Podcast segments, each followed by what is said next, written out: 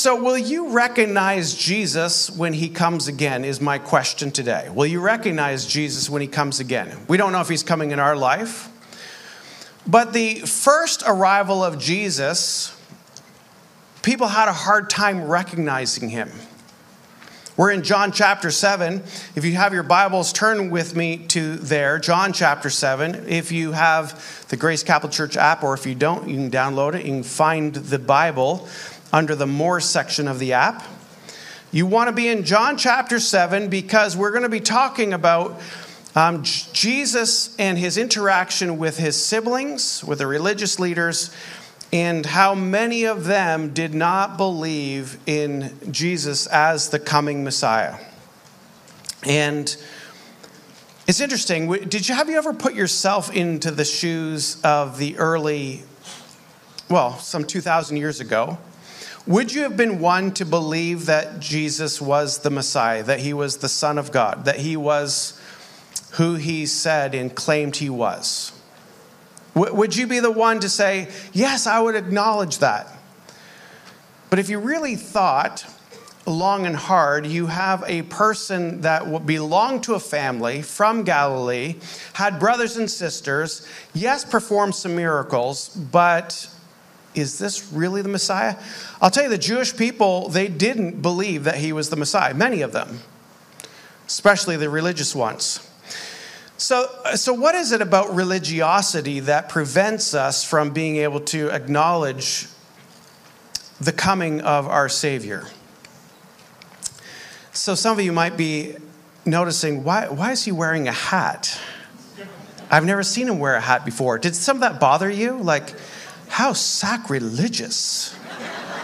wearing a hat, delivering the word of God.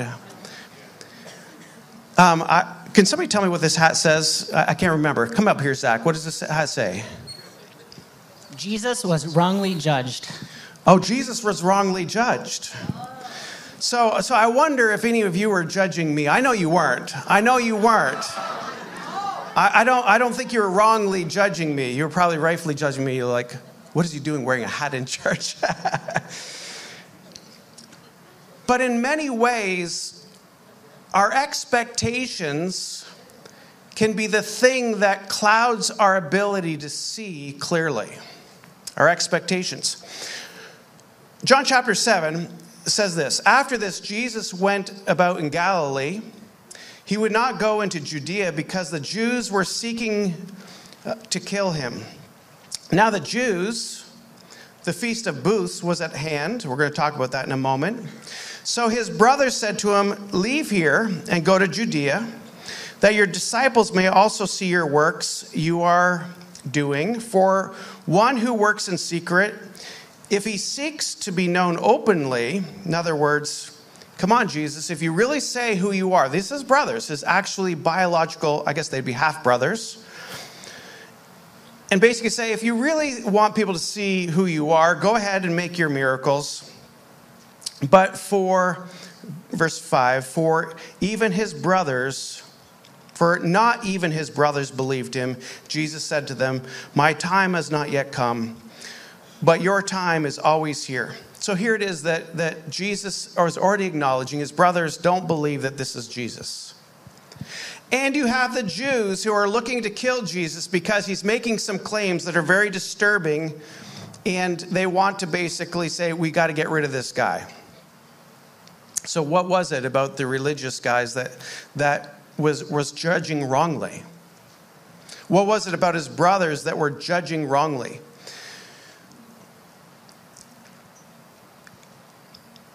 So, the Feast of Booths, why this is important. The Feast of Booths. Actually, it's named the Feast of Tabernacles, or it's the uh, Feast of Sukkot. Uh, do I have a Jewish person here? Sukkot. Sukkot.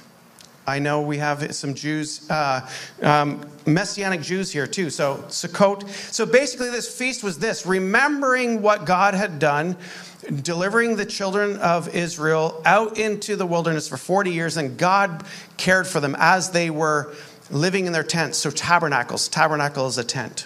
So, what they would do is they would gather together for this, uh, this week long uh, feast or multiple day um, feast and celebration, and they would build these little tents, if you will. They were like um, boughs of, uh, of branches, and they would live in these little tents in remembering what God has done.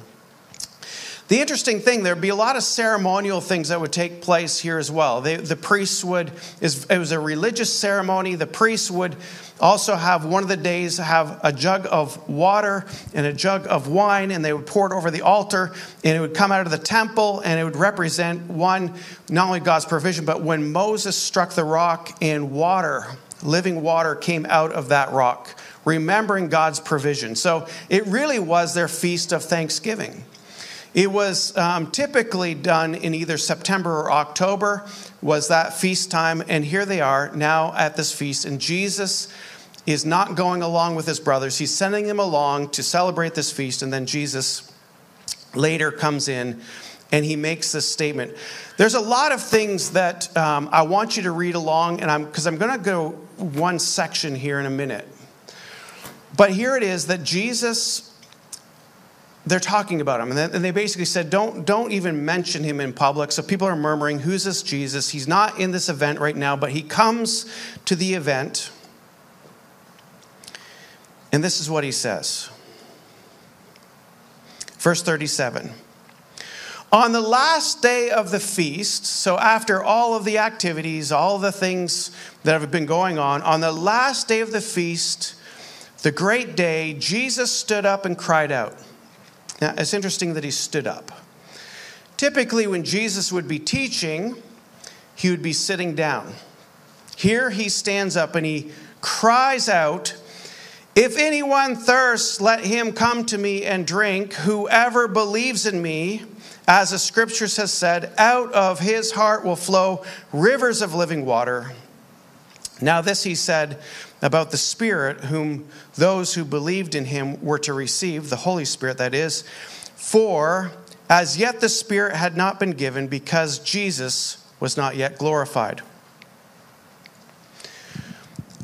So the question is again so Jesus now makes a claim that he, you believe in him, rivers of living water will flow from him. My question again is how is it that people missed the Messiah on the first go around? And are we potentially prone to missing Jesus coming back the second time? I know you are thinking, how could we miss it? Because in Revelation, Revelation chapter 1, it says he's coming on a white horse. He's riding in the clouds. He's holding his sword and his face is glowing. Of course, every everybody will be able to know who this Jesus is. Okay, there's a lot of symbolism and a lot of um, visual imagery. But I was taken by uh, somebody posted a, a, take it for what it's worth. It's a YouTube video, right? So take it for what it's worth. But posted saying that they think that maybe the Jews have found their Jewish Messiah that, that their Heshua has come, their Messiah has come to, to save them. A young man, he knows the, the, uh, the Torah extremely well, and they're revering him as could this be the Messiah? And yet, when you see a picture of this guy, he's just a young guy and, and just a human being. And you look at it, and yet they're revering him as somebody like of great esteem. And in many ways, that made me think about when Jesus came to this earth initially, he was not, he did not come in all of the ways that they expected him to. He was not this ruling king that was going to overthrow the Roman Empire that they thought. Because in the Old Testament, they gave a lot of imagery of who Jesus is. And actually, I'm going to read some of those things that they, why some of the things that they did at this feast, they were thinking that would take place.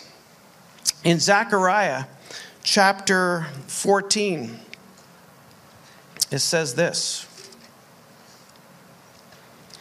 And on that day, talking about the day of Jesus' arrival, living water shall flow out from Jerusalem, half of them to the eastern sea and half of them to the western sea. It shall con- continue in summer in, as in winter.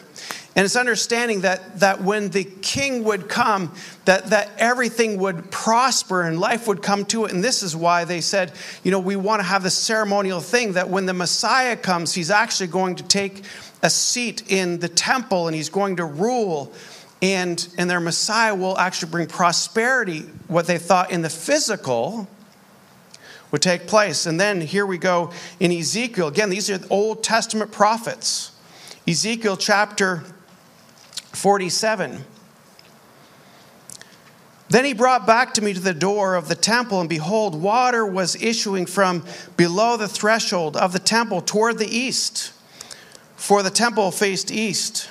The water was flowing down from um, below the south end, and behold, of the temple, south of the altar. Then he brought out to me um, by way of the north gate and led me around to the outside basically having a vision to the outer gate that faces toward the east. And behold, the water was trickling out of the side. And then it was basically going on and on, saying the water got deeper and deeper. And, and here they thought this, this Messiah that would come would look a certain way. But they judged the outward appearance wrongly. You see, they couldn't understand. They, they despised Jesus because he healed him. Remember, we read this in chapter, I think, six or five, that he healed this paralytic man on the Sabbath. And Jesus, in this chapter, chapter seven, goes, You're mad at me, but yet you circumcise on the Sabbath, and you say this is like a religious ceremony. And that was good, but I heal. I actually brought freedom to a person who is lame, and yet you're judging me you're actually condemning me. You're actually trying to kill me now because I'm not who you expect me to be. You see, Jesus was wrongly judged. They, they were expecting a certain thing to take place, and when their expectation wasn't met, that confused them, and now they wanted to judge him and destroy him. My question for us and, and our thing to consider is this if our imagery of who Jesus is when he returns is symbolic, and I'm not sure if it is or isn't. He might be riding a white horse coming from the clouds, and, the, and we might be reunited with him in heaven. Our bodies, you know, because here's the thing we've all, we've all saw those images of the Left Behind series, right? People are going to be driving their cars, and all of a sudden they're going to be gone, and cars are going to be crashing everywhere. People are going to be in planes, and then all of a sudden the pilot's gone, right? Jesus came back or whatever image that you have in your mind of the return of Jesus Christ, but but if we have the wrong image or if we have the wrong understanding of who Jesus is and who God is, we're going to actually misjudge Jesus' return. And I'm, I'm concerned that when we misjudge that return, that we'll miss out on whatever Jesus has. Remember, we say here at Grace Capital Church, we're here helping you get ready to meet Jesus face to face. Helping you get ready, ready to meet Jesus face to face. So when Jesus says that he is the living water, and remember the woman at the well, he says, uh, um, You'll go thirst no more.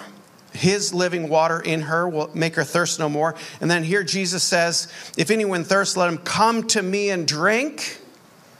What is he saying there? Come to me and drink and out of his heart will flow rivers of living water. Now remember, we are the temple, and now the water's flowing out of us. But again, the, the Jewish people felt like, wait a second, we wanted to see a physical king come down here and set up uh, rule and reign, and we want to see actual living water flow from the temple, right? So their image in their mind messed them up.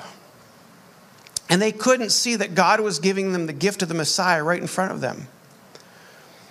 So, how could we not miss the second coming of Jesus, like the Jews and like his siblings initially missed? And I would even say, Peter, after Jesus went to the cross, you know, Peter had denied Jesus. They were like, okay, we thought he was the Messiah, now he's going to the cross. They misunderstood again. Like, the Savior, how could he be a Savior if he's going to the cross? And they, they didn't catch the spiritual implications of what was happening. Remember, I, I talk about this often because I feel like it's so pivotal pivot, you that word, to, uh, don't judge me. Don't judge me. I know Jesus was falsely judged or wrongly accused. Um, but, anyways, it was pivotal, that word. And, and so, because what it is, this verse right here says, even though we did all these things in your name, cast out demons, prophesied, we can be doing a lot of good religious activity, and then Jesus will say, Depart from me, I never knew you. So here's the thing you can't just come to church. You can't just read your Bible. You can't just serve in a ministry. You can't just even serve the poor. You can't just, even, by the way, true religion is that, by the way. True religion is a heart of generosity to the least of these. But the reality is, is we have to know and identify who Jesus is by hearing his voice. The scripture says that that the sheep know the shepherd's voice. That we are named as sheep, right? Our good shepherd. He's going to be coming back and he's going to be inviting us, his sheep, but we will only know if it's him if we recognize his voice. Have any of you um, been in a setting somewhere and you don't see a person, but you either hear them sneeze or cough or say something, right? And, and you don't even know who it is, and, but there's a subtlety about what that person did. It's like, oh, yes, I know who that is. My mom has a very distinct sneeze. And, uh, and I will tell you, I could be in a crowded room and uh, I will, like, that's my mom. That's my mom. Or I know another person who has this very distinct laugh.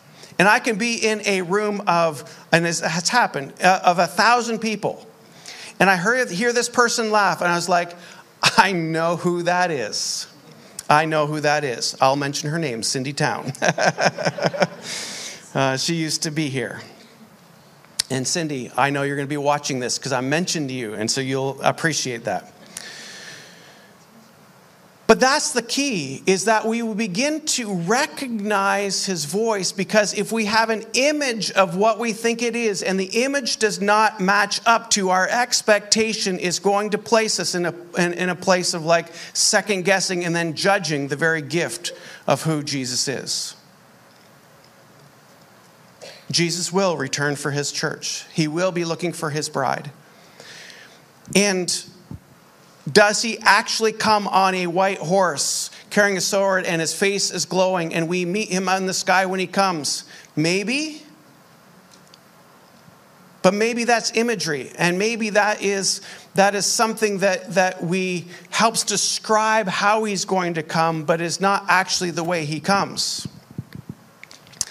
And I'm saying he may come that way, but I'm just saying sometimes we can get stuck in our thinking that, of course, I'll just live my life as a good Christian, and then one day, if he comes back in my life, of course, we're not going to miss it. But can I tell you that when Jesus returns to earth, he may not be wearing a white robe with a nice purple sash to identify himself he might not still be wearing his crown of thorns. He might be in everyday clothes like you and I are wearing. And we need to, at some point in time, to say, is this the Messiah? Is this the second coming of Jesus? We, we picture in our mind that this is going to be this, this type of event. But the way that Jesus came the first time was Jesus in a manger as a baby,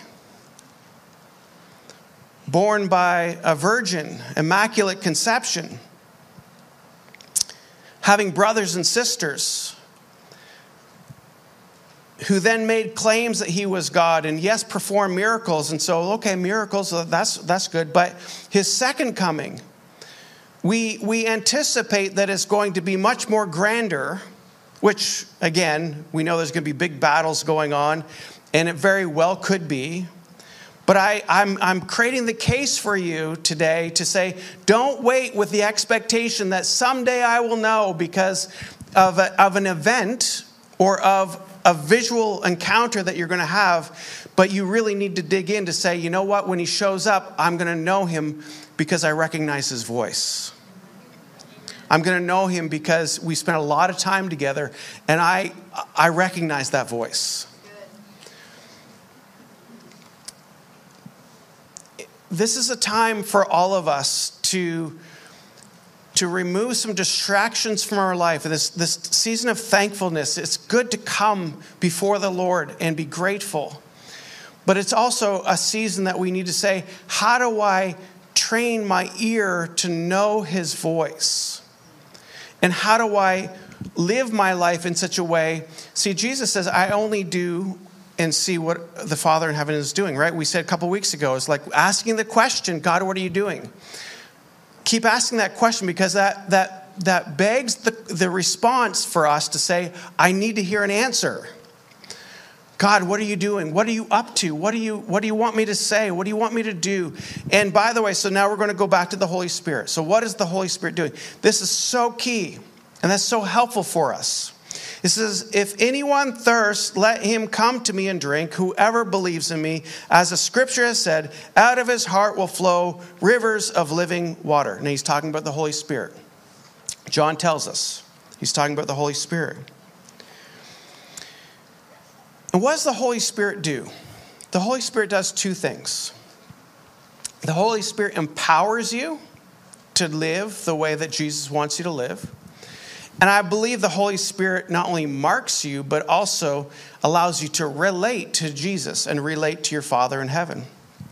The interesting thing is, Jesus says, If you've seen me, you've seen the Father. So the Holy Spirit also, they're one. It's a great mystery. Don't expect me to figure out how to, how to describe, I mean, I can describe it, you know, talking about the Trinity. Um, Father, Son, and Holy Spirit. It's like my kids. They're Warrens. Last name is Warren. They they uh, are unique, but yet they are Warrens, right? They're one. We're a Warren family. And and so, but but if you've seen one, you've seen the other. And so here's the Trinity, and the Holy Spirit uh, helps us to identify with Jesus, and it empowers us to live for Jesus. But I also believe that it's it's the very one that uh, trains our ears, right? When He says, "Out of your heart." So when you ask Jesus into your life, you're actually asking the Holy Spirit to come dwell inside of you. And that's why it's impossible for people to understand and see who God is without receiving Jesus, because it's only the Holy Spirit that, that turns on your spiritual life, that allows you to be able to begin to hear and see what God is doing. And so, and there's scriptures that say, hey, have you received the Holy Spirit since you believed? And back then, you had all these believers. That's why it's amazing to me. These very devout Jewish people who were like so committed to God, so committed to God, and yet missed the arrival of Jesus, the Son of God. We could be so committed in our, in our good works, in our religious activity, that we can miss the second coming of Jesus, potentially. I don't, I don't know how he's going to come. But I would say that, that I want us to live in such a way that living water flows from us. And, and what's this water? The fruit of the Spirit is love, joy, peace, patience, kindness, goodness, gentleness, self control. I always miss one. Faithfulness. Why is that one always the one I'm missing? Faithfulness by the way, it is not the fruit of your labor, it is the fruit of the Holy Spirit, which means you want more of those things in your life more peace, more joy. Just allow his living water to flow through you.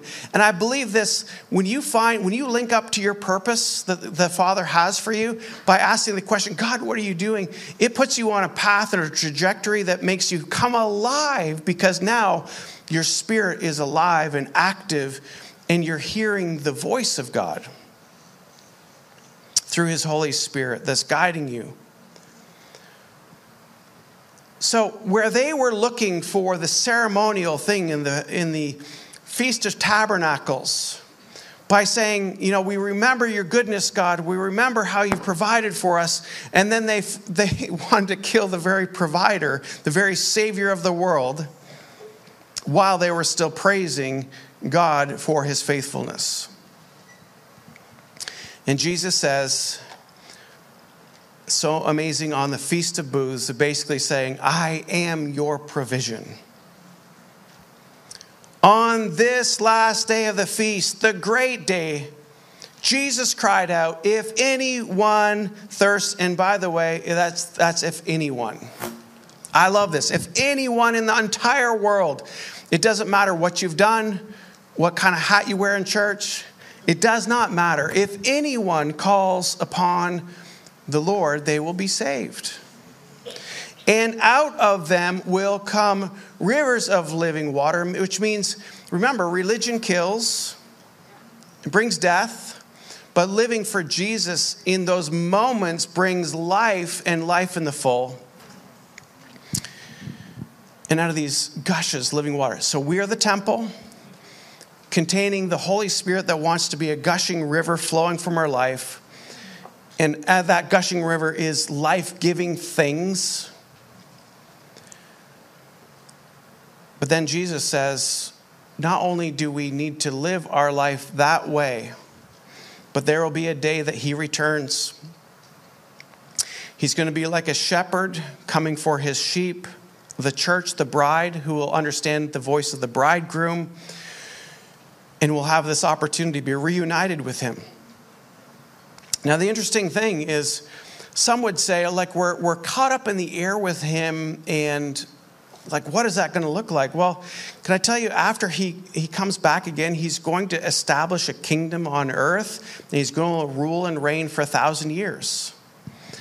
So does that mean we just walk around with these like spiritual beings or does it actually mean that we will actually be ruling and reigning with him on earth in our physical bodies we don't always know those things, but one thing we do know is that we have to be able to have our ears attuned to His voice because that's where the safety is.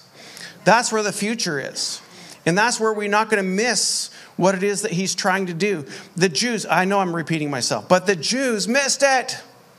In all their fervency for God, they missed it because he, Jesus didn't come in the package he was expecting he did not look like what they thought it was going to be. And as a result, they crucified him. Interestingly enough, though, that was the very plan that God needed to take place. But even still, they rejected him, they didn't acknowledge him. And even today, many Jews are still waiting for their Messiah to come. And by the way, when their Messiah comes, if it's the false Messiah, that would be called the Antichrist. We know there's going to be an Antichrist that comes onto the scene. All these images. If you read Revelation, I would encourage you guys to read Revelation, by the way. By the way, there's a blessing um, in that, that anybody who reads that book, um, you will, you'll be blessed by it.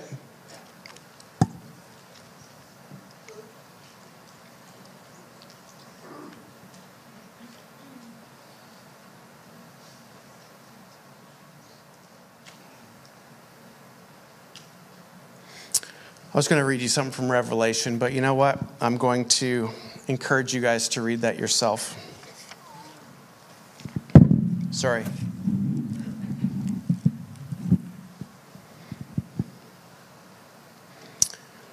I'm going to conclude by reading this from the book of John.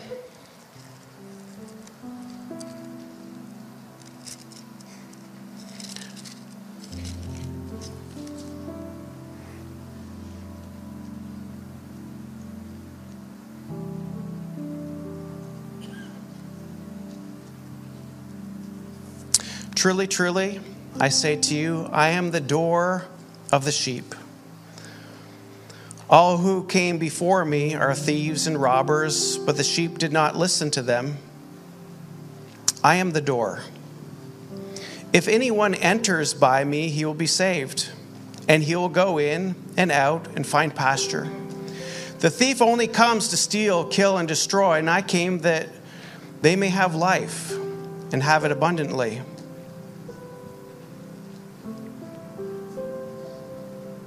Don't be distracted by these peoples. Listen to these words I am the good shepherd. The good shepherd lays down his life for his sheep.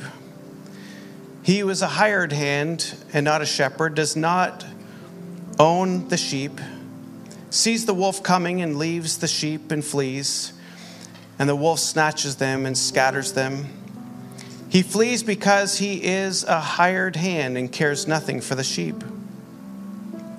I am the good shepherd, Jesus' words. I know my own, and my own know me. This is the relationship side.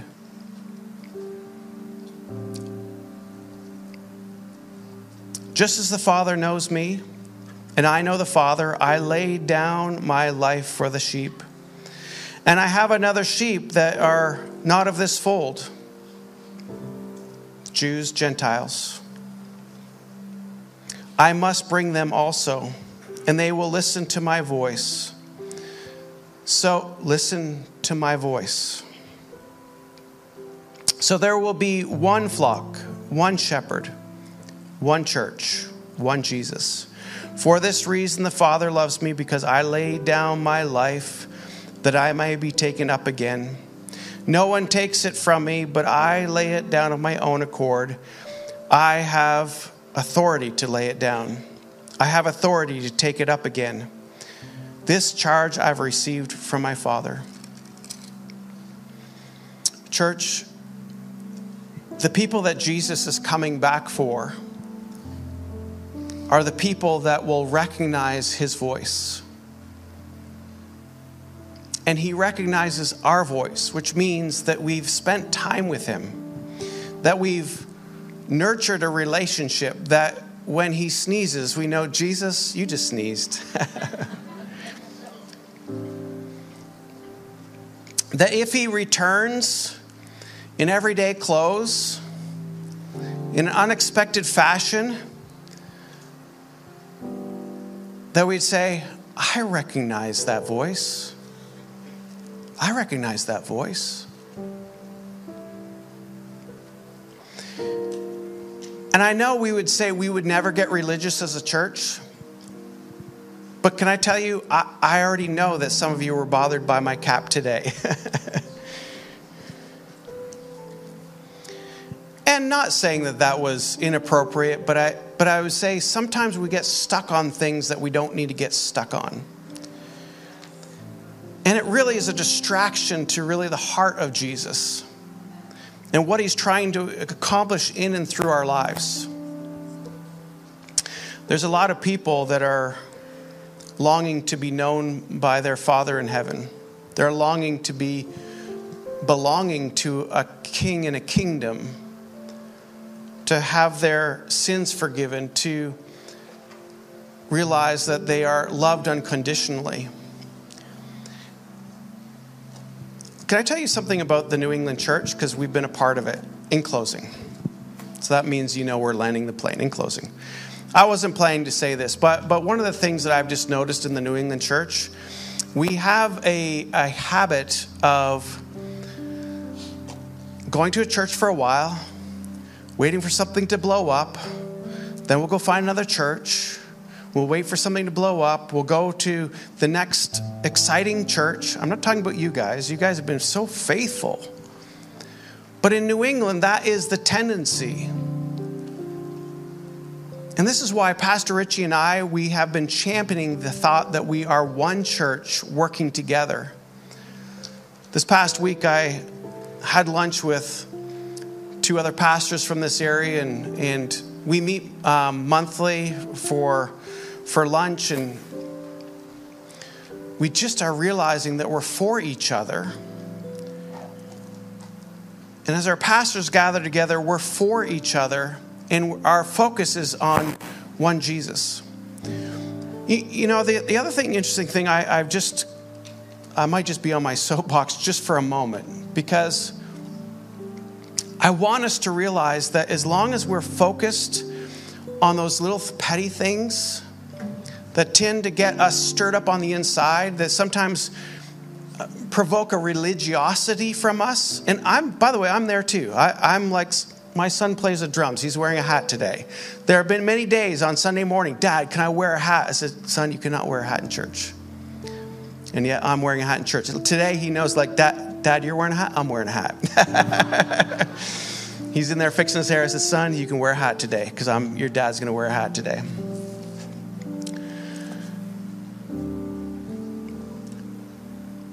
But what I appreciate, talking about Thanksgiving, what I appreciate about this church, and you're modeling so well, is we keep the main thing the main thing. We keep our eyes on Jesus. And then we realize that there are many people who don't know the Lord that we need to go out and bring them, not necessarily into our church, we need to bring them into a relationship with Jesus. Now, they do need to be, belong to a spiritual family at some point. But as long as we keep the main thing the main thing, then we're listening to what God is saying. We hear his voice and we respond that we are responding to our good shepherd, that we're responding to um, his voice, which will push us to the places where people who are hurting and struggling and people who don't know him, that's where he's going to lead us to. And we see that in Jesus' work. All right, to sum up. Sometimes we get preconceived notions of who Jesus is. And we think a lot about believing in Jesus, but we don't get to know him. And he's saying that it's a season that we know him so that we can, when he comes, we can, we can acknowledge who he is. Thank you so much for watching us online. We're so glad that you joined us. We trust that Jesus has spoken to your heart and you've been challenged by his word. If you'd like to know more information about Grace Capital Church, please visit us at gccnh.com. We'll see you next time.